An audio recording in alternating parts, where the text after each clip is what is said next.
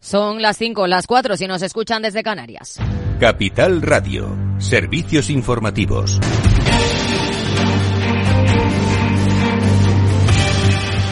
¿Qué tal? Muy buenas tardes. El Banco de España confirma que el Euribor ha registrado en febrero una tasa mensual del 3,671%, lo que supone un nuevo repunte respecto al registrado en el mes de enero. Eso sí, todavía se sitúa por debajo de los máximos de 4,15% registrados durante el verano del año pasado. Los deudores que tengan que revisar su hipoteca, tomando como referencia el dato de Euribor de febrero, experimentarán el menor encarecimiento en casi dos años. Datos también de la inflación en la eurozona. Se reduce dos décimas en febrero hasta el 2,6%. Detalles, Lorena Ruiz.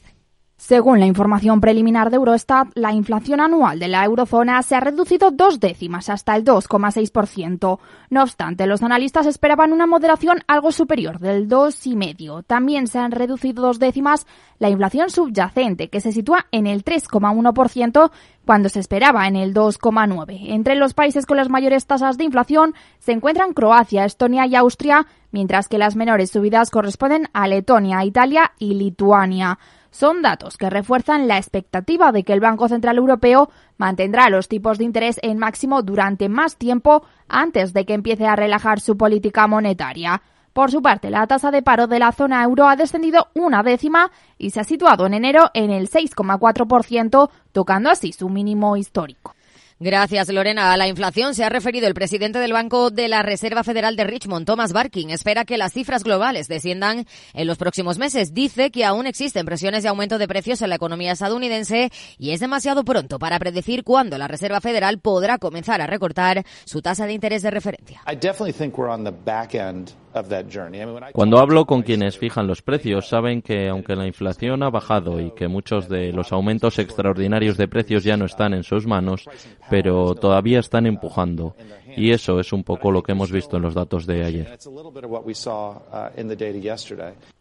Más asuntos en el plano empresarial. STC confirma que llegará al 9,9% en Telefónica en un año y se reúne con Álvarez Payete en Madrid. El encuentro se ha producido a poco más de un mes de la Junta de Accionistas. La Teleco Saudí ya ha cobrado sus primeros 41,2 millones en dividendos y Gotham señala la deuda de 5,6 millones de euros de Víctor Grifols con la compañía de moderivados que quedó saldada el pasado mes de enero. Aún así, la farmacéutica rebota más de un 16% tras enviar esta mañana a la CNMV más detalles sobre la evolución del flujo de caja que fue fue uno de los motivos que desató las fuertes caídas en la sesión de ayer. Después de un cash flow negativo de 189 millones en 2023, prevé un flujo de caja positivo de 5 millones para este año. Esa cifra se incrementa hasta los 458 millones antes de extraordinarios, es decir, antes de descontar el efecto de la inversión en centros de plasma en Estados Unidos que anunció el año pasado con Inmunotech y de los costes de reestructuración. Y ACS cae en bolsa tras presentar cifras a pesar de haber mejorado esos números con respecto al año anterior. Su consejero delegado, Juan Santamaría, ha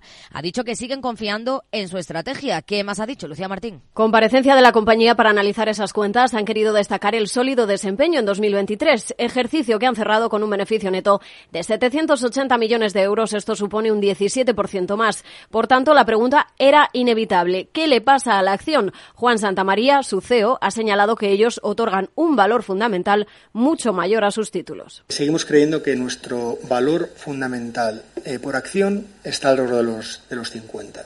El, motivo por el que nosotros compramos autocartera es doble.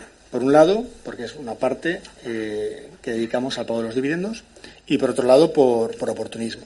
Entonces, teniendo en cuenta la disparidad que hay entre el valor fundamental de, de que creemos que tiene nuestra acción y el precio de la acción, pues seguramente habrá una oportunidad que analizaremos eh, en los próximos días. En cuanto a la estrategia de crecimiento de la compañía, tras el éxito de su filial Turner en Estados Unidos, ACS analiza ahora otras oportunidades de adquisición para seguir un proceso similar en Europa. El objetivo sería focalizarse en centros de datos, instalaciones industriales complejas o centros sanitarios y de biofarmacia avanzados. En cuanto a las desinversiones, ACS va a continuar con su salida de negocios no estratégicos. Entre ellos figura la filial de servicios CLECE. El valor de todos los activos que planean vender rondaría los 3.000 millones de euros según cálculos de su CEO. Gracias, Lucía. Pues con esto les dejamos con Rocío Arbiza en Mercado Abierto. Volvemos con más noticias a las 7 de la tarde. Muy buenas tardes.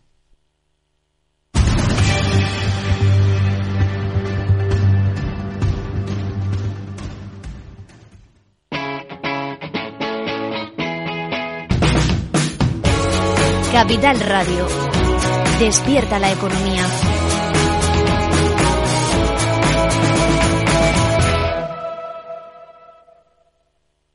Tío, ya estoy en el tren. A ver si tengo suerte y llego tarde, ya sabes. 30 minutillos y me ahorro el billete. No creo que en media hora me pierda mucho allá en el pueblo. Como mucho al Paco contando por enésima vez cómo conoció a la Juani. Con el compromiso Renfe de puntualidad, si tu tren AVE se retrasa más de 15 minutos, te devolvemos el 50% y el 100% si se retrasa más de 30. Normal que alguno prefiera llegar tarde. Nadie te da más. No todos los trenes son como Renfe. Renfe, tu tren.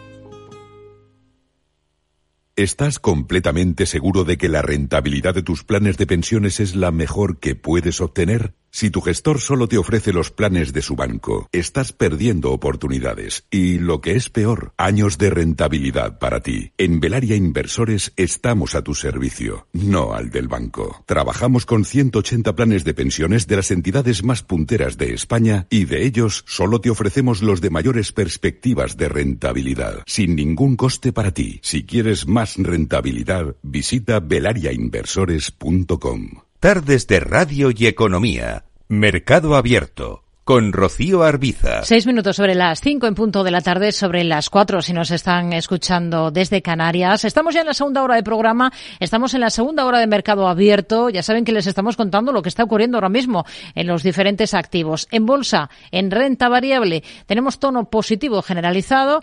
Van a más esas alzas en el caso español con un IBEX 35 que ahora mismo se anota un 0,72%, pero también tenemos tono positivo para el índice en Estados Unidos que andaba rezagado. El Dow Jones de Industriales, que abandona las caídas, eh, abandona los números rojos y suma ya ahora mismo un discreto, eso sí, 0,12%. En el mercado de deuda, ¿cuál es la situación en esta última sesión de la semana, la primera del mes de marzo?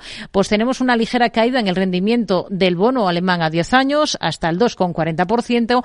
El estadounidense al mismo plazo está recortando de forma más clara ese rendimiento, hasta el 4,19%. Y en el mercado de divisas, el euro hoy está repuntando frente al billete verde de Estados Unidos, alcanza cotas de 1,0833 unidades. Redrive, el renting de usados de ALD Automotive, patrocina este espacio. Entra en aldautomotive.es y descubre todas las ventajas. Entre los valores destacados en la bolsa española tenemos a ACS que está recortando terreno, no convence con sus cuentas a pesar de haber mejorado esos números con respecto al año anterior. Hoy su consejero delegado ha hablado sobre la estrategia que va a seguir la compañía. Analiza compras para replicar en Europa el modelo de la filial americana Turner y podría llevar a cabo desinversiones por valor de 3.000 millones. Detalles, Lucía Martín.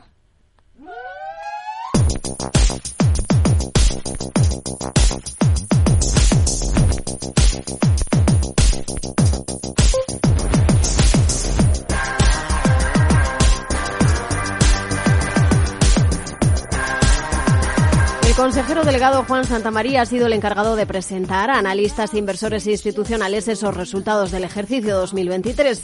Había mucho interés en las desinversiones que va a llevar a cabo la compañía, a la vista en negocios eh, considerados no estratégicos, entre los que figura la filial de servicios CLECE. Juan Santamaría ha explicado a cuánto pueden ascender esas desinversiones. Y esos activos principalmente podrían superar casi los, vamos, no sé, no me atrevo a dar una cifra, pero la suma de esos activos pueden llegar fácilmente a los casi 3.000 millones de negocios non-core que podemos monetizar en los próximos años.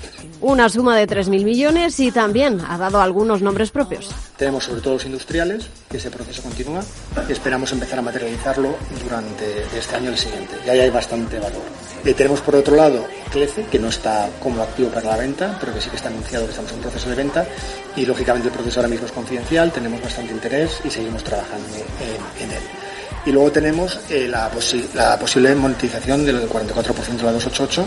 Y el consejero delegado de ACS ha asegurado también que el plan de negocio incluye aportaciones al capital de Avertis, en la que comparte el capital al 50% con la italiana Mundis, y si surgen oportunidades de crecimiento que lo merezcan. Ambos accionistas arrancaban el ejercicio inyectando 1.300 millones en esta catalana. Desde ACS dicen estar cómodos con la compañía. Ahora mismo y sin ampliaciones de capital eh, estamos cómodos con, con, Avertis en cuanto al, al, dividendo a largo plazo y en cuanto a la situación. Eh, ahora bien, seguimos buscando oportunidades de, de crecimiento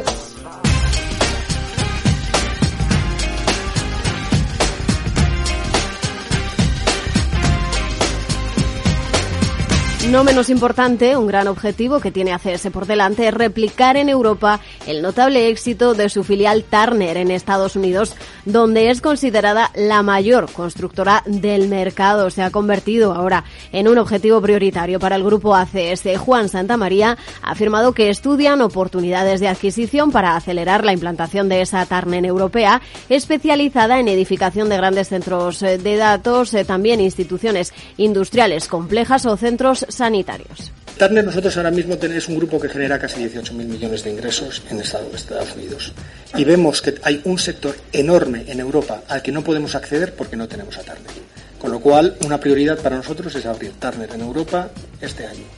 Eh, se puede hacer orgánicamente y se puede hacer inorgánicamente. Inorgánicamente tenemos tres posibles oportunidades que estamos analizando y mirando.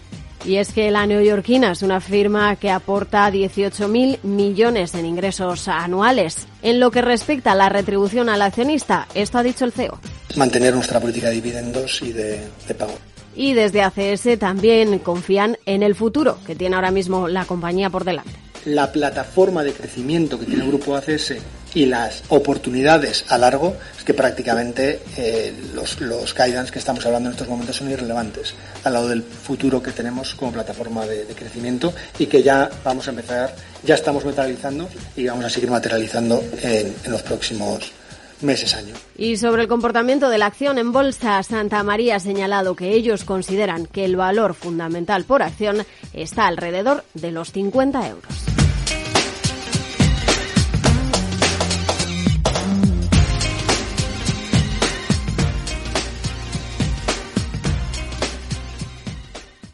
Redrive, el renting de usados de ALD Automotive, ha patrocinado este espacio. Entra en aldautomotive.es y descubre todas las ventajas. Hoy tenemos a los títulos de ACS con descensos del 2%, cotizando la compañía constructora y de servicios en 37,18 euros. ¿Dónde ponemos el foco ahora, Pedro Díaz? Hoy ponemos el foco en la estrategia de expansión de marca del Real Madrid y otras grandes instituciones deportivas.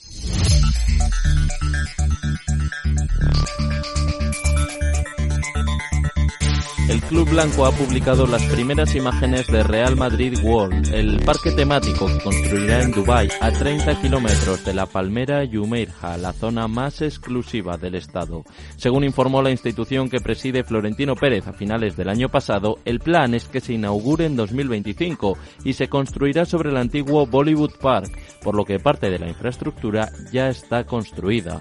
Carlos González, consejero delegado de BHI Capital, analiza la operación de de la marca madridista. Este desarrollo del Real Madrid me parece muy interesante por tres puntos concretos. El primero, el mercado al que se dirige, con alto nivel adquisitivo y arduo de consumir este perfil de experiencias. Eh, en segundo lugar, su acuerdo con Visit Dubai, que lo enmarca dentro de una estrategia global de turismo. Y por último, la consolidación de marca de Real Madrid como un modelo de negocio mucho más allá del deporte, ¿no?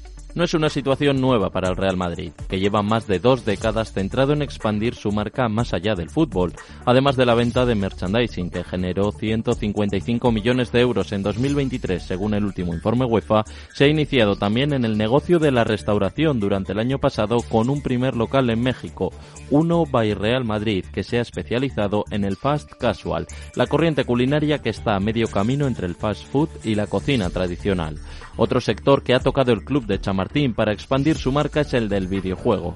Hasta siete entregas diferentes para una decena de formatos ha lanzado el Real Madrid. Todo comenzó en 2003 con su juego de manager para la PlayStation 2.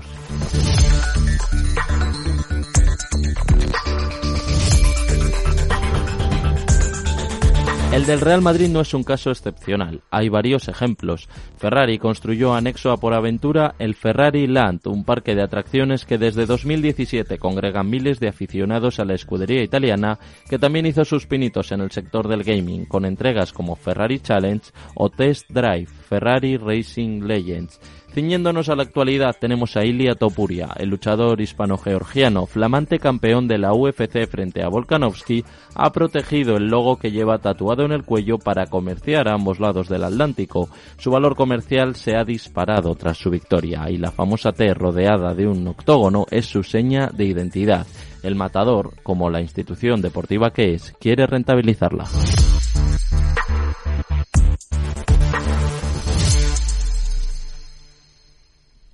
Esta semana Endesa presentaba cifras que no gustaban al mercado. Terminaba la sesión con importantes caídas. También en el acumulado del año está en rojo la compañía eléctrica. ¿Qué hay detrás del comportamiento de Endesa? ¿Se puede aprovechar para entrar o es mejor estar al margen de la utility en estos momentos? Detalles en esta sección con Lucía Martín.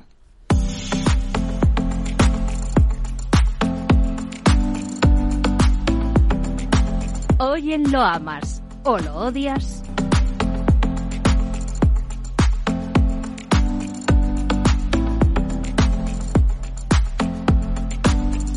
La eléctrica española Endesa registraba este miércoles un descenso del 71% en su beneficio neto para 2023, más bajo de lo esperado, afectada por la caída en la demanda y también la reducción de precios. El mercado recibía las cifras con un recorte del 2,84% en su cotización.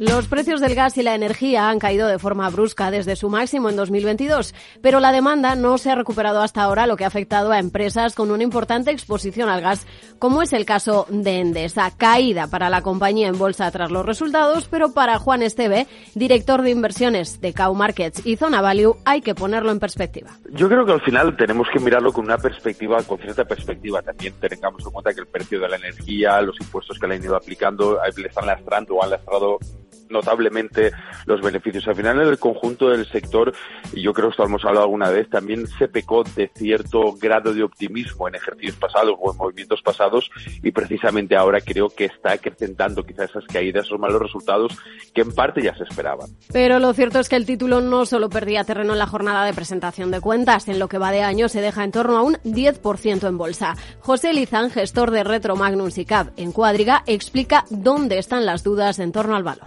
Las perspectivas son de que el entorno es hostil para todo el sector, por, como digo, pero tienen hechos los deberes y probablemente pues el 2024 esté salvado. Lo que hay es más, incertidumbres pues hacia todos los planes de CAPEX, expansión y nuevos proyectos porque la realidad es que con estos precios del pool y del gas eh, no salen los números, ¿no? Con unos tipos de interés altos para, para invertir, ¿no? Entonces, pues yo creo que todo el sectorial eh, lo que ha puesto en duda ahora son los pipelines ¿no? de crecimiento, sobre todo en la parte de renovable. En la misma línea, Álvaro Romero, analista senior de renta variable en Singular Bank, explica que el castigo es para todo el sector. Creemos que, eh, que bueno, el mercado está castigando mucho todo, todo el sector de utilities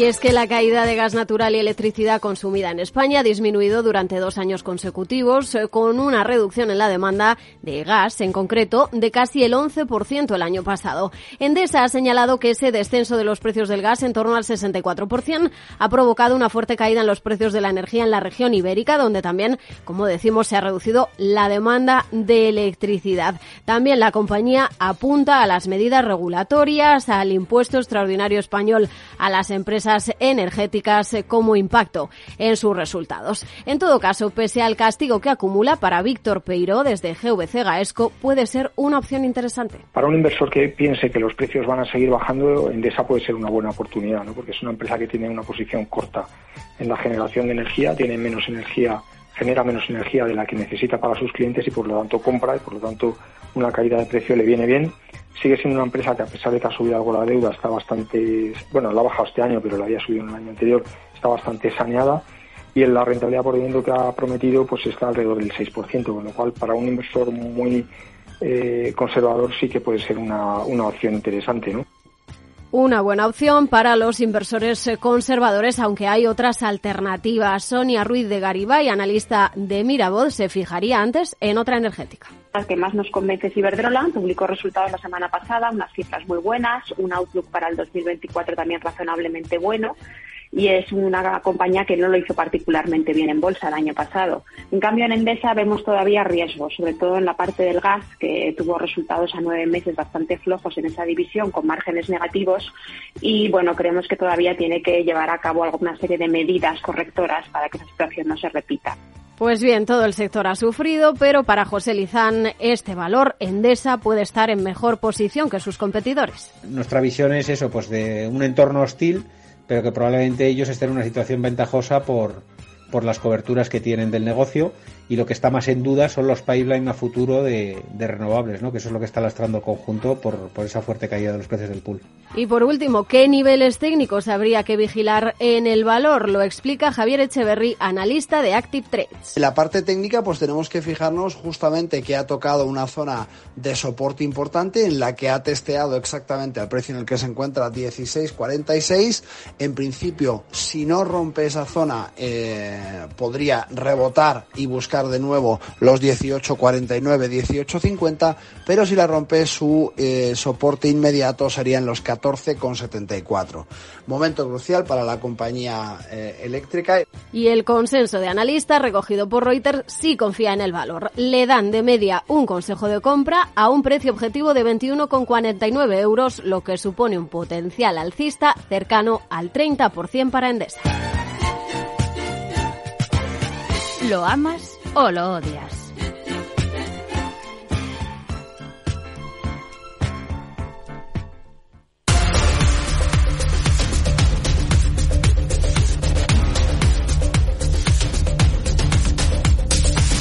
Seguimos en Mercado Abierto, es momento de echar un vistazo a la macro de la jornada. Hemos tenido varias referencias interesantes que vamos a analizar con Adrián Ostalet, analista de XTV. ¿Qué tal, Adrián? Buenas tardes.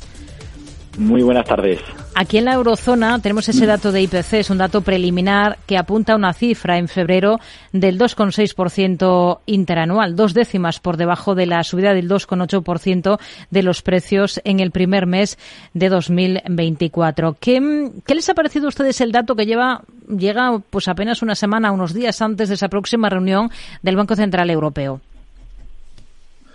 Nos ha parecido un dato que aporta confianza. Eh, no es un dato rotundo, por así decirlo, porque se le pueden sacar peros. Eh, el dato de inflación esperado era de 2,5%, con lo cual ha salido una décima por encima. Pero como bien dices, como rebaja en dos décimas la referencia anterior, pues entendemos que la semana que viene desde las instituciones europeas se intentará sacar pecho y se intentará poner el acento en que mm, se acercan más que nunca al objetivo del 2,0% de inflación interanual. Así que, mm, que, va a ser un mercado que el mercado, eh, va a ser un dato que el mercado va a descontar positivamente. Eh, cabe reseñar también que la, que la subyacente no está tan controlada. Ha sido un poco también eh, un poco peor de lo que se esperaba y todavía queda en el 3,1%. Hmm. Esperamos también algún comentario eh, que hagan alusión a esto próximamente. Hmm. La semana que viene, o la reunión esa del Banco Central Europeo que tendremos el día 7 de marzo, ¿va a ser una reunión de mero trámite del Banco Central Europeo o ustedes esperan que, que pueda ofrecerse, pues digamos, una orientación, aunque sea suave, en el sentido de que ya casi hemos llegado a los recortes?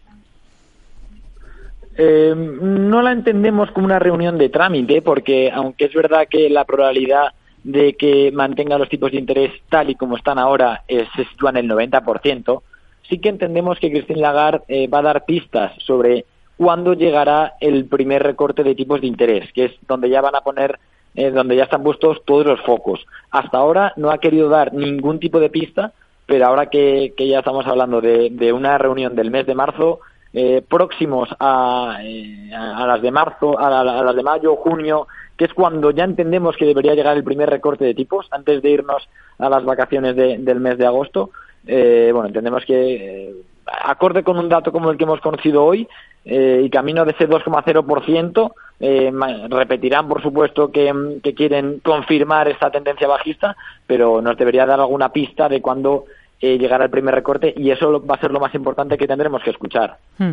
Hoy hemos tenido datos de PMI manufacturero en varios eh, puntos, también en la eurozona, un PMI manufacturero que cae tres puntos en febrero, desde los 42 y medio hasta los 45 eh, con cinco del mes de enero em, es ya el vigésimo mes de contracción consecutivo en la eurozona. Otra cosa es lo, español, porque hemos sido la primera economía del euro que ha salido, digamos, de esa recesión manufacturera. Em, en, todo caso, ¿qué le han parecido los datos? Se superan expectativas y eso, en principio, es positivo, ¿no? Sí, es, eh, es positivo. El, mercado, después de tantos meses con, estos datos en territorio de contracción, por debajo del 50, ya nos sorprenden negativamente eh, al mercado. Es que tenemos grandes economías como, Francia o, por supuesto, Alemania, que con, con, muchos meses con estos datos en negativos. En el caso de Alemania, más cerca de 40 que de 50, con lo, con lo cual una contracción muy considerable. Eh, pero ya se ha puesto el foco en, en, otro tipo de datos, en otro tipo de datos como es el crecimiento del PIB, eh, dado que mm, eh, se espera que tardemos todavía un largo periodo en, llevar a, territorio de expansión económica los datos tanto de PMI de manufactura como, de servicios. Hmm. En este caso, cualquier leve mejora, el mercado lo toma positivamente. Y ese dato de PMI manufacturero que hemos conocido en Estados Unidos, em, ¿qué le ha parecido? ¿Cómo lo ha visto allí, al otro lado del Atlántico? Eh, ahí pueden presumir de estar en una situación mucho mejor, mucho mejor.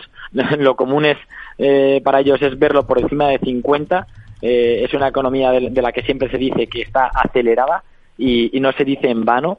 Eh, parece que los periodos contractivos no, no van con ellos y, siempre mantienen una tasa de desempleo bajísima a la par que, una producción industrial muy muy fuerte hmm. y, nada entendemos que, que, bueno que va en línea también de, de, las publicaciones macroeconómicas que llevamos conociendo durante todo el 2024 y todos los informes relativos a la economía americana. Hmm. China, también en el gigante asiático hemos contado con la referencia de que la actividad de las fábricas del país se ha vuelto a contraer por quinto mes consecutivo, se ha situado en 49,1 puntos. Es un dato, en todo caso, em, que contrasta con el publicado por la consultora Casing eh, su cálculo, el del PMI manufacturero, refleja una leve mejoría en febrero, hasta 50,9 puntos, desde los 50,8 de, de enero. Lo ideal sería hacer un promedio entre las dos cifras en el caso de China para evaluar, hacernos una idea de cuáles pueden ser las condiciones de la industria del país teniendo en cuenta la opacidad del país asiático, sí, eh, es mejor hacer un promedio, eh, dado que si nos ceñimos solo a los datos publicados por el gobierno chino, pues seguramente estaremos incurriendo en cierto margen de error. Eh, no obstante, creemos por parte de XTB que la salida va a ser muy paulatina, la, salida del oro por parte de China. La crisis inmobiliaria que, que, ya arrastran desde hace casi un par de años eh, ha hecho mella en otros sectores y ni, mucho menos el crecimiento de la economía china entendemos que va a poder estar eh, fácilmente en el 5% del PIB, que es su objetivo, sino que, podría quedar un poco por debajo y, bueno, eh, van a seguir siendo, por supuesto, la, segunda economía más grande del mundo, pero que mm, eh, aunque veamos estos datos del PMI rondando los 50, la debilidad que han mostrado ciertos sectores y, por supuesto, las caídas prolongadas y severas que han tenido en bolsa, hmm. así, lo, así lo demuestran. Adrián, ¿qué cruces de divisas ven más interesantes ustedes ahora?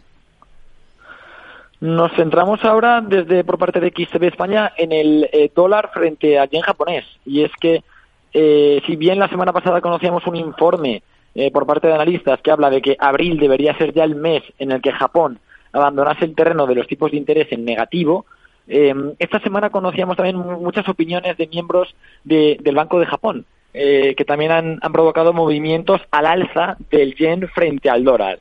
De forma que eh, el dólar no ha conseguido mantener el cruce de los 150 puntos frente al yen japonés y lo ha estado continuamente perdiendo, con lo cual em, entendemos que es, una gráfica que permite eh, pues, incluso hacer trading, podríamos decir, y que en cuanto llega a 150 tiene ahí una resistencia muy sólida, como es lógico al tratarse de, sus máximos históricos, que enseguida le hace, le hace rebotar a la baja. Y más teniendo en cuenta que, prácticamente eh, cada madrugada tenemos comentarios de, miembros del Banco de Japón tratando de ser firmes en esta línea en cuanto cambio de política, en que van a, entienden que tienen totalmente controlada la inflación y es normal porque ellos sí que la tienen en el 2,0% exactamente y ante esa firmeza que nos muestran y, los buenos datos de exportaciones de las empresas japonesas, hmm. en cuanto al cruce con el, dólar yen llega a 150, rebota hacia abajo, lo estamos viendo.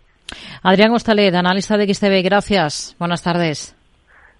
A ti, un, saludo Rocío, eh, buena tarde. Hoy tenemos en el mercado de divisas al cruce euro-dólar, a la moneda única repuntando frente al billete verde hasta cotas de 1,0824 unidades según las pantallas de XTB. Lucía. ¿Te sientes atraído por invertir pero no sabes por dónde empezar? XTB, el broker líder en el mercado europeo y presente en España desde hace 15 años, pone a tu disposición la mejor oferta del mercado. Ninguna comisión en la compra y venta de acciones y ETFs de todo el mundo, hasta 100.000 euros mensuales. El proceso es muy sencillo. Entras en xtb.es y en 5 minutos abres una cuenta completamente online. Además, dispondrás de la mejor formación del sector a tu disposición. Análisis diarios de mercado y atención al cliente las 24 horas. Un broker, muchas posibilidades. xtb.es. A partir de 100.000 euros al mes, la comisión es del 0,2%, mínimo 10 euros. Invertir implica riesgos. Hemos hablado de macro en Estados Unidos. Tenemos también sobre la mesa el dato de gasto en construcción que ha caído de forma inesperada en enero porque la debilidad de los desembolsos en proyectos públicos ha compensado con creces el moderado aumento de la edificación de viviendas privadas. Dice el Departamento de Comercio que ese gasto en construcción ha caído un 0,2%. Tenemos declaraciones de uno de los responsables de la Fed, la presidenta de la Fed de Dallas, Lori Logan, que asegura que la Reserva Federal tendrá que desacelerar sus compras de activos y tantear el camino hacia un punto bajo para sus tenencias una vez que se agote el colchón financiero. Logan reitera eh, que mientras las instituciones financieras sigan utilizando la línea de recompra inversa a un día de la Reserva Federal, las autoridades monetarias pueden sentirse seguras de que los bancos tienen suficientes reservas. Y hay también alguna referencia empresarial al otro lado del Atlántico, en Estados Unidos Unidos que tienen el foco a Boeing. Está en conversaciones para comprar Spirit Aerosystems, el atribulado proveedor que se tambalea por esa serie de fallos de calidad. Lo dice The Wall Street Journal. Spirit, recordemos, se escindió del fabricante de aviones estadounidense en 2005 y habría contratado a banqueros para explorar opciones estratégicas y habría mantenido también conversaciones preliminares ya con Boeing. ¿Cómo están reaccionando las compañías interesadas? Spirit hoy está subiendo más de un 15,5%. Si echamos un vistazo a Boeing, que sería la otra parte implicada, lo vemos a la compañía con recortes a esta hora del 1,41%. Tardes de Radio y Economía. Mercado Abierto. Con Rocío Arbiza.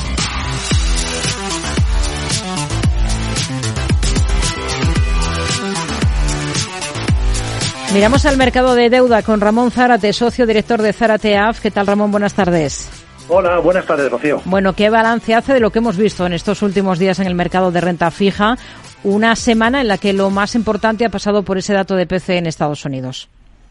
Bueno, eh, pues cierta calma, eh, porque todo un dato que no hubiera sido eh, de acuerdo a lo esperado, es decir, en términos de mayor, eh, mayor datos de inflación de algo previsto, hubiera supuesto todavía eh, retrasar aún más las teóricas bajadas de tipo de interés en Estados Unidos y volver con las argumentaciones de que si no está cumpliendo se deja de cumplir los objetivos de inflación. ¿no? Con lo cual cierta calma en los mercados, lo cual ha hecho que se reduzcan ligeramente las rentabilidades de los bonos y ligeramente eh, las, curvas de tipo de interés, sobre todo en los plazos de 10 años. Prácticamente en los cortos plazos, eh, cuando hablamos de corto plazo hablamos de dos años, eh, y año y dos años se mantienen inmutables. ya el mercado ha asimilado que no habrá ningún tipo de bajada hasta junio. Eh, pero bueno, se han relajado, como decimos, en cierta medida el 10 años americano, de 4.35, 4.40 que llegaron a tocar la semana pasada en términos de TIR, TIR de anual, 4.25 eh, estamos ahora mismo en pantallas. Eh, en cualquier caso, mm, sigue habiendo mucha presión el papel a largo plazo, es decir, prácticamente ya todas las curvas de deuda, no de tipos de interés, están positivas. Es decir, se paga más por el papel, pues cuesta más financiar el papel a 30 años que a 10 años. Eh, todavía con niveles eh, por debajo de dos años, pero muy próximos. Eh, cuando decimos esto hablamos de que el, 30 años americano está a 4,42, el 30 años alemán está en 5,230 y el 10 años español, el 30 años español está en el 4%, con diferenciales de 150 puntos básicos sobre swap o sobre bono alemán, nos da igual, ¿no? Con lo cual se consolida un poco la tendencia, es decir, que no vemos cierto recorrido, sobre todo en las curvas largas, eh, haya más, hablamos de 30 años, en que vaya a mejorar, vaya a reducirse la rentabilidad de los bonos, sobre todo porque no ha salido además todo el papel, pero en resumidas cuentas no va a bajar, pensamos, mucho más allá la rentabilidad del papel, eh, tampoco esperamos que suba más, eh, pero se está claramente abriendo el diferencial entre los, eh, los deuda a 30 años y el swap a 30 años. Eh, concretamente en Estados Unidos lo vemos con está ahora mismo con 50 puntos básicos, lo que está el 30 años en tipo de interés contra lo que paga el gobierno, y en 12 años más 10 puntos básicos. Pero es que en España hmm. en 30 años pagamos más 150 puntos básicos sobre lo que está el tipo de interés o el boom, nos da igual, o el bono alemán, y en 10 años más 55 puntos básicos. Pensamos que esto va a ser la tendencia, con lo cual, eh, al final, eh, más no esperamos excesivos eh, rebajas de las rentabilidades, incluso en diferentes tramos de la curva, por mucho que bajen los cortos, bajen los tipos de interés, que ya están descontadas bajadas de hmm. alrededor de 75 puntos básicos. Con ello nos quedamos. Ramón Zárate, socio director de Zárate AF. Gracias. Muy buenas tardes. Buenas tardes, Rocío. Buen fin de semana. Mercado Abierto, Capital Radio. Cierres del mercado de renta variable en nuestro país, de la mano de Ignacio Sebastián de Erice, creador de Soportes y Resistencias. Hola Ignacio, buenas tardes. Hola Rocío, buenas tardes. ¿Qué balance hace para el IBEX de esta semana? Hoy hemos vivido el primer eh, día de este mes de marzo. ¿Con qué se queda? Sí, bien, en principio seguimos donde estábamos, ¿no? Se ha cumplido la pauta, la llamada pauta del primer día, que ha, sido alcista y con un pequeño hueco de, en la apertura, que ahí sigue abierto por muy poquitos puntos, pero seguimos dentro, encerrados dentro del mismo rango lateral al que me, me refería el viernes pasado, ¿no? entre los 10.000 puntos de soporte que no se pierden y los 10.200 que no se rompen, ¿no? Y ahí estamos, ¿no? Que eso, eh, a mí lo que me está sorprendiendo bastante es la, los, los movimientos brusquísimos que están teniendo muchos valores de segunda fila. ¿no? Hmm. Bueno, para movimiento brusco el de eh, en las últimas 24 horas. Vaya montaña rusa. Lo mejor es no tocar la compañía. Sí, yo creo que sí, mantenerse al margen y por lo menos hasta, vamos a entrar, salvo movimientos muy rápidos con stop muy ajustados, aunque, aunque sean amplios, lo normal es que te limpien en el mismo día, ¿no? O sea que están, los movimientos están siendo esos salvajes, ¿no? de montaña rusa, como comentabas hace un momento, ¿no? Hmm. Pero en principio eso hasta que empiecen a, hasta que recuperen la zona de los 10, 60 o así, yo me mantendría al margen, salvo eso, salvo para entrar y salir con mucho miedo y, y sobre todo más que con mucho miedo, hmm. con poca cantidad de, de dinero respecto a la totalidad de la que dispongamos para trabajar en renta variable en nuestras mm. carteras. Hoy ha rebotado algo más de un 18%. Ah, hemos visto buen tono en Amadeus después de la caída de la última sesión, más de un 4,5% de repunte. Ha desmentido que esté interesado en una compra de una empresa en Estados Unidos. Escenario para la compañía. Sí, en principio, perdón, está el lateral bajista, con lo cual tampoco lo tocaría salvo intradiar hasta que empiece a recuperar la zona de los 59-10 o así. Hoy ha hecho un máximo de 57-50, entonces la dejaría estar salvo que dé una señal de agotamiento de caída que de momento nos ha producido hmm. o ya recupere esos niveles a los que me estoy comentando.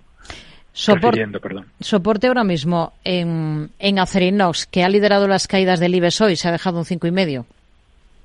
Sí, pues estaba, tenía un movimiento lateral entre aproximadamente los 9.80 y los 10.30, que es donde se estaba moviendo últimamente, y hoy lo ha perdido con mucha fuerza, ¿no? Entonces, en principio, yo me mantendría al margen, bueno, había dejado una pequeña pista, tiene un soporte en torno a 9.30 y hoy ha frenado 9.34 y pico, no, me acuerdo del pico, y entonces, mientras, si volviera a apoyar ahí la próxima semana, el lunes o el martes, suponiendo que recortemos un poquito y sobre todo que el Iber no pierda la zona de los 10.000 puntos, que también es la referencia más importante a seguir, pues ahí se podría tocar, pero eso en principio lateral entre 9.30 y 9.80 por, por resumir la situación de Acerinos. A 9.57 ha terminado hoy después de recortar ese 5,5%.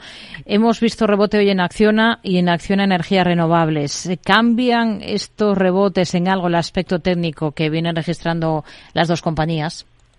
Sí, en principio es un rebote a la caída brutal que tenía, ¿no? Tenemos en cuenta que en un, en un ejercicio prácticamente plano, Acciona iba perdiendo casi más del 20%, ¿no? Entonces, ahí parece que los 100 han hecho de soporte natural y está rebotando, pero en principio también hasta que no rompa la zona de los 110, 115 no lo tocaría y hasta que y ahí eh, tanteándola con, con media posición y hasta que no recupere los 130 no promediaría el alza y ya si por encima de 130 volvería a estar tranquilo dentro de Acciona, mientras tanto no. Y energía, vamos, la, la filial otro tanto, hoy justo ha recuperado la zona de los 20-40, ha hecho un máximo en 20-84, aunque luego los, los ha vuelto a perder al cierre y por ahí está la referencia en torno a los 20-40, parecido a lo que comentaba de Acciona. Si recupera la zona de los 20-40 se puede entrar, empezar a picotear, hmm. pero hasta que no llegue hasta 21-50 tampoco me estaría tranquilo de, dentro del valor. Es un sector que está muy tocado y eso con movimientos brusquísimos. Hmm.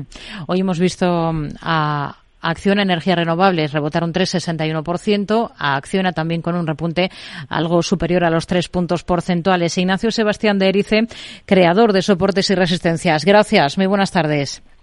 Gracias a ustedes. Buen fin de semana para todos. Son algunos de los protagonistas dentro del selectivo esta jornada en la que hemos visto, pues sobre todo en la bolsa española, ese rebote de Grifols de más del 18% hoy, una subida en Amadeus del 4,82.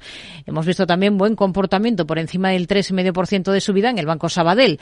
En el lado de las caídas, junto a Cerinox, Naturgy, hoy con descensos del 3,5% o Endesa, que se deja más de un 2,7%, 100% dos puntos porcentuales abajo, tanto la Socimi Inmobiliaria Colonial como ACS, la compañía constructora y de servicios. Les recuerdo que tendremos consultorio de bolsa a partir de las seis esta tarde con Roberto Moro, de robertomoro.com, y con Jorge del Canto, de Cácer Asesores Financieros en Canarias. Para enviar dudas, pueden escribir a oyentes arroba capitalradio.es, pueden llamarnos al 91 283 3333 o pueden dejarnos notas de audio a través de WhatsApp en el 687 050 600.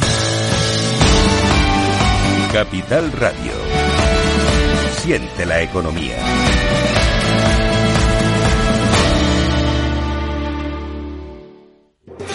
¿Estás harto de bajas rentabilidades? ¿No quieres seguir pagando altas comisiones a tu banco o gestora? Finicens es la solución perfecta para gestionar tu patrimonio. Traspasa tus fondos de inversión a Finicens y podrás obtener una mayor rentabilidad. Infórmate en el 91048 3004 y en finicens.com. Finicens, especialistas en inversión indexada. Mercado Abierto con Rocío Arbiza.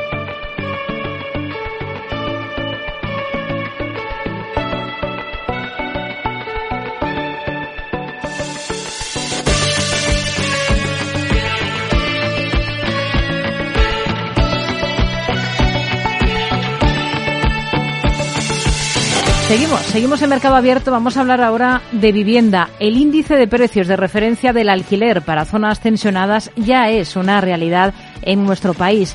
¿Cómo y a quién afecta este índice oficial? Lucía Martín. El sistema se ha hecho público por el Gobierno menos de un año después de la aprobación de la Ley de Vivienda. ¿En qué consiste exactamente? Lo abordamos eh, de la mano de Ángel Muñiz, profesor de Economía de la Universidad Europea. Ángel, ¿qué tal? Muy buenas tardes.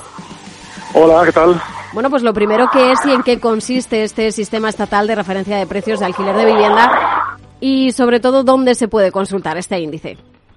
Bueno, pues mire, es un, es un índice eh, por el que se pretende regular un poco el mercado de la vivienda en lo que se denominan eh, zonas de zonas tensionadas en, estos mercados.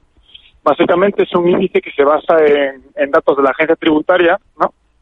Y que considerando características de las zonas de vivienda, de dónde están localizadas esas viviendas y demás, pues eh, catastro, etcétera, pues eh, se pone un precio que se llama pues, pues, un índice y pues si se cumplen ciertas características usted no se puede pasar, no podría pasarse de ahí, sí, como vendedor, como sí, como arrendador del edificio. También lo que le preguntábamos, ¿dónde se puede consultar este, este índice para quien nos esté oyendo y, quiera echarle ya un vistazo? Pues este índice, si lo quieren consultar, eh, bueno, aparte en cualquier eh, en cualquier medio de comunicación, seguro que tienen acceso al índice de la vivienda. Pero si no en el ministerio, en el ministerio podrían consultarlo también. Perfecto. ¿Qué factores? Ya nos ha contado un poquito, pero bueno, ¿qué factores tiene en cuenta este índice? ¿Cómo se elabora? Pues mire, eh, bueno, me olvidé decir que también lo pueden consultar en, si mal no recuerdo, si mal no recuerdo, en el Instituto Nacional de Estadística. Pues así, grosso modo, pues teniendo en cuenta factores como localización, superficie, básicamente características de la vivienda, que pues, esas viviendas tendrían que tener una superficie mínima de 30 hasta 150 metros cuadrados. Y además se cogen valores pues referentes a la agencia tributaria, ¿no? de cuál es el perfil del comprador en esas determinadas, en esas determinadas zonas. Ahora mismo, pues, para hacer este inicio de 2024 se tomarán información fiscal del año pasado, 2023, y el año que viene, pues supongo que tomarán como referencia el último año fiscal, que será 2023. También para hacernos una idea, ¿qué viviendas afecta? ¿Es para viviendas propiedad de grandes tenedores o también va a afectar a las de particulares que, tengan su casa en alquiler? Aquí en este caso los pequeños propietarios no tendrían que tendrían que preocuparse. La, esta, esta, medida está orientada únicamente a grandes eh, a grandes poseedores de, hasta 10 viviendas, ¿no? 10 eh, viviendas para arriba, aunque aunque si se tratan pues donde la zona está muy tensionada, las comunidades autónomas podrían podrían limitarlo, podrían rebajar ese tope de 10 hasta 5. Ya nos ha dicho un poco también que es eh, para zonas tensionadas. No sé si ya se sabe eh, exactamente de, qué se trata y sobre todo cómo, cómo se va a aplicar y dónde, en qué, en qué zonas, porque bueno, no es exactamente la situación, por ejemplo, en Madrid siempre eh, se apunta a Madrid y Barcelona como de las dos ciudades que tienen más tensión, pero evidentemente dentro de las propias ciudades hay regiones y hay zonas, hay áreas, hay barrios que están en una situación muy distinta. En este caso, ¿cómo, cómo se va a llevar a cabo? Mire, la definición de lo que sería una zona tensionada es, es muy sencilla, básicamente se, se, definiría como una situación en la que una zona, una zona de geográfica en la que la oferta de vivienda está muy por debajo de la demanda. Se demandan muchas más viviendas de las que se ofertan, por lo tanto el precio está muy por encima de lo que debería o de lo que se supone que debería estar, no, no quiero decir de lo que debería, porque al fin, al fin y al cabo es un precio de mercado y actúan las fuerzas del mercado de la misma manera. Y entonces sería eso, cuando hay un exceso de demanda, situaciones donde hay un exceso de demanda en cuanto a la oferta, pues son las propias comunidades autónomas que tendrían que identificar esas áreas y solicitar y solicitar que se aplique este índice en esas en esas zonas. Por eso digo que el primer, por ahora la, única comunidad autónoma eh, ha sido hasta el momento creo que es Cataluña, que se ha declarado ya unas cuantas eh, zonas pensionadas, pero eso sería pues, prácticamente competencia de las, de las administraciones públicas el hecho de solicitarlo. Después del que este sistema se cumpla, pues, pues es materia de competencia de vivienda. O sea, por recapitular, son las comunidades autónomas las que deben pedir que, entre este sistema en vigor, pero sería eh, luego competencia estatal vigilar que así se cumpla. La, comunidad autónoma es la que solicita al gobierno la declaración de tales Es decir, que si una comunidad autónoma no lo solicita, en esa región no se va a aplicar. Eh, por ahora lo que he entendido sería, así, efectivamente. La pregunta del millón... Son competencias, son competencias autonómicas, por lo tanto por ahora únicamente la tiene Cataluña y, y, hasta que alguien lo solicite, pues que se declare esa zona, pues el gobierno tendrá que ver si se cumplen los requisitos y tendrá que concederlo, ¿no? La pregunta del millón, lógicamente, es también si la aplicación de este índice va a servir realmente para bajar los precios del alquiler. Sí, esta es una, una pregunta bastante, bueno, que tiene un montón de matices, de hecho.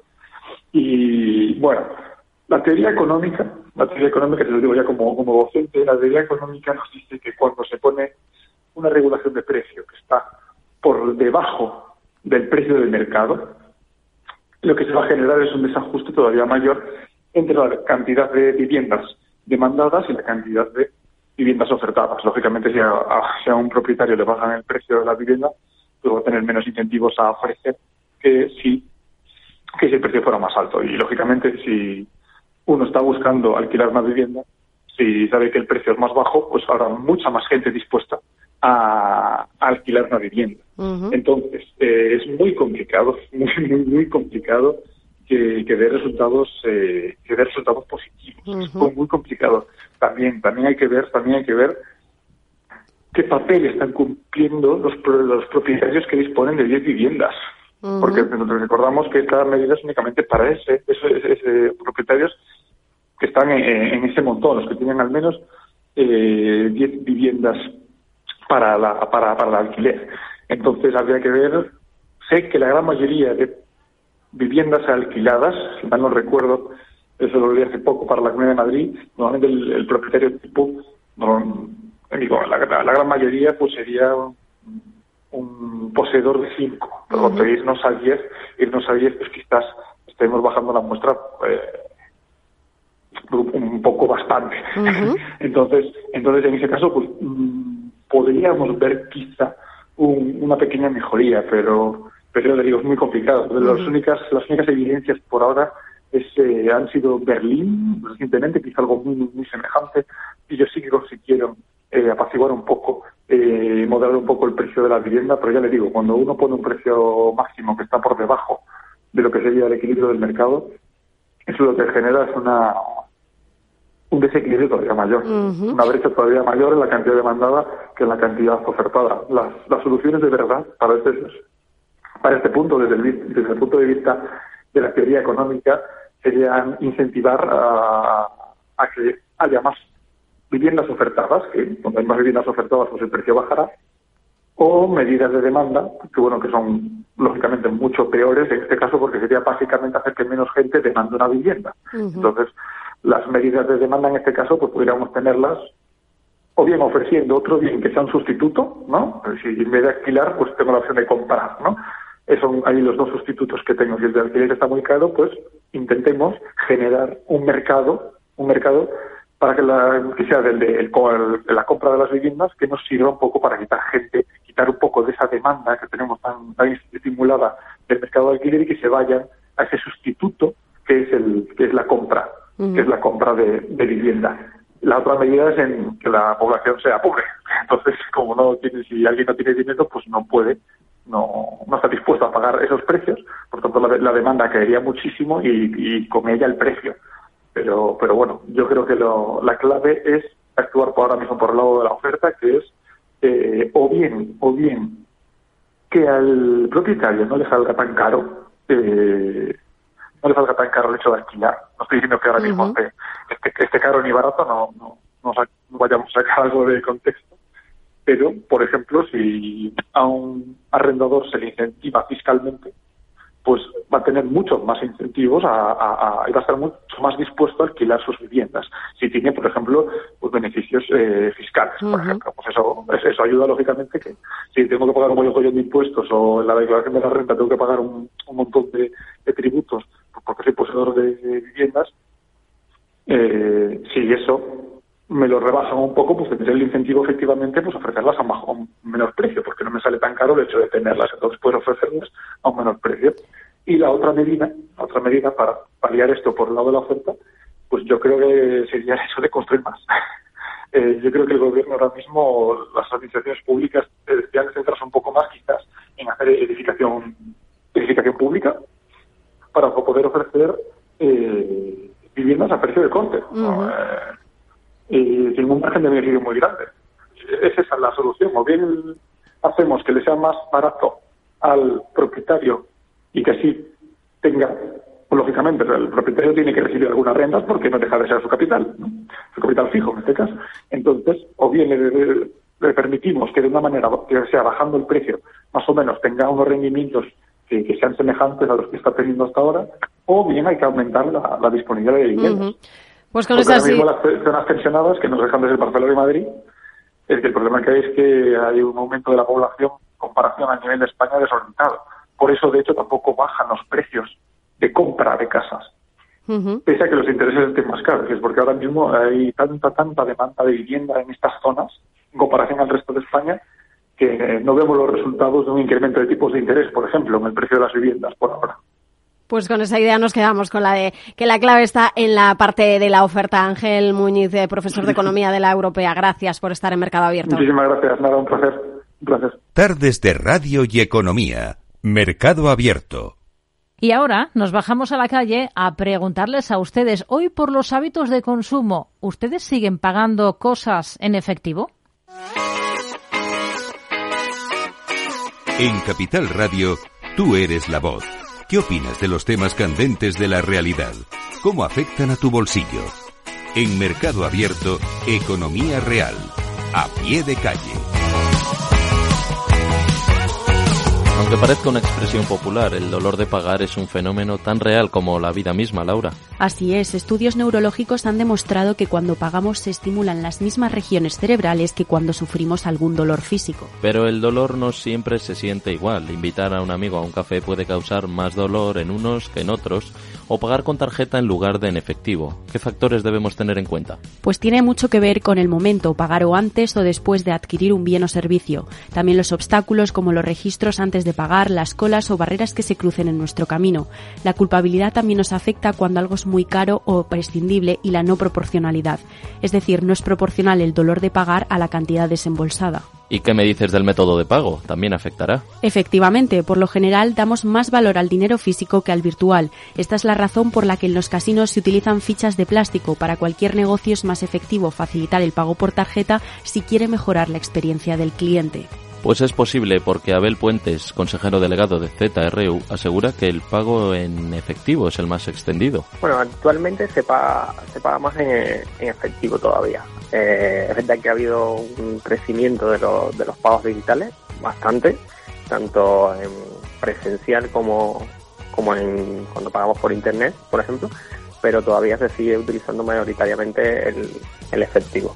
Pero yo voy a discrepar. Te lanzo una teoría, Laura. A la gente joven, a los menores de 25 años, pongamos, le duele más pagar con tarjeta porque están constantemente consultando el dinero que tienen en su cuenta, mientras que no saben cuánto efectivo tienen guardado en sus carteras. Pues vamos a ver qué dice la gente en la calle. En Mercado Abierto cumplimos con la tradición de cada viernes para preguntarles, ¿prefiere pagar en efectivo o con tarjeta? Normalmente suelo pagar con tarjeta porque es mucho más cómodo y efectivo, aunque cuando voy de fiesta prefiero el, el metálico. Yo la verdad es que sí que utilizo prácticamente para todo la tarjeta. Bueno, yo personalmente uso cada vez menos el dinero en efectivo y ya no solo eso, sino que cada vez uso menos eh, la tarjeta, ¿no? Es muy fácil pagar a través del móvil, a través del contact, contactless, a través de aplicaciones que implementan el servicio de pago automático incluso, eh, a través de Bizum, entonces creo que es mucho más cómodo pagar a través del móvil. Tarjeta de crédito eh, y no sé, yo es que ya nunca llevo efectivo encima. Yo también, por comodidad siempre con tarjeta. Pues yo la verdad que utilizo más la tarjeta de crédito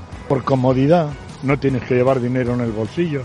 Porque no me fío de esta cuadrilla de ladrones que tenemos en el país gobernando. Más efectivo, eh, pues porque la tarjeta, pues cuanto menos las uso mejor. No me gusta. La tarjeta de crédito, porque creo que es más cómodo que llevar que el efectivo.